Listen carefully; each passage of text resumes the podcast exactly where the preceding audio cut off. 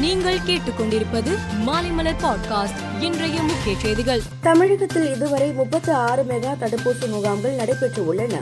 இந்நிலையில் தமிழகம் முழுவதும் உள்ள ஆரம்ப சுகாதார நிலையங்கள் அரசு மருத்துவமனைகள் அங்கன்வாடி மையங்கள் சத்துணவு மையங்கள் பள்ளிகள் மற்றும் முக்கிய இடங்கள் என மொத்தம் ஐம்பதாயிரம் இடங்களில் முப்பத்தி ஏழாவது மெகா கொரோனா தடுப்பூசி முகாம் இன்று நடைபெற்று வருகிறது.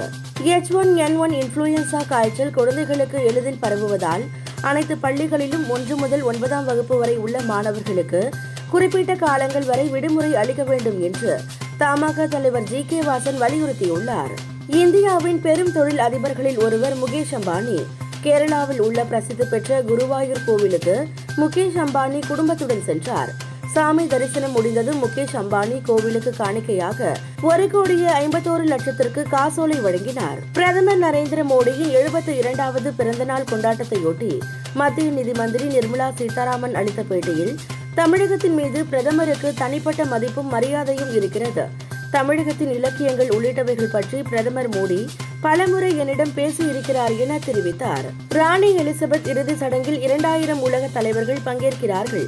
இதற்காக அவர்கள் லண்டன் நகருக்கு வந்த வண்ணம் உள்ளனர். அமெரிக்க அதிபர் ஜோ பைடன் நேற்று இரவு இங்கிலாந்து சென்றடைந்தார். இதேபோல் இந்தியா சார்பில் ஜனாதிபதி திரௌபதி முர்மு நேற்று டெல்லியில் இருந்து புறப்பட்டு இன்று அதிகாலை லண்டனில் உள்ள கேட்விக் விமான நிலையத்தை சென்றடைந்தார். தொழில்நுட்பமாக உலகின் முதல் பறக்கும் பைக் என்ற வாகனம் அறிமுகமாகியுள்ளது. ட்ரோன் போன்ற வடிவமைப்பிலான பறக்கும் தொழில்நுட்பத்துடன் தயாரிக்கப்பட்டுள்ள இந்த பைக் தொடர்ந்து நாற்பது நிமிடங்கள் வரை பறக்கும் திறன் கொண்டது.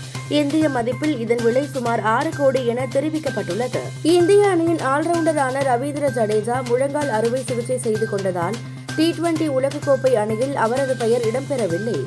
இதுகுறித்து இலங்கை அணியின் முன்னாள் கேப்டன் ஜெயவர்தனே கூறுகையில் ஜடேஜா இல்லாதது இந்திய அணிக்கு பெரும் பின்னடைவு. அவர் பேட்டிங் மற்றும் பந்து வீச்சில் நல்ல நிலையில் இருந்தார். அவர் இல்லாதது அணிக்கு பெரிய இழப்பு என தெரிவித்தார். மேலும் செய்திகளுக்கு மாலைமலர் பாட்காஸ்டை பாருங்கள்.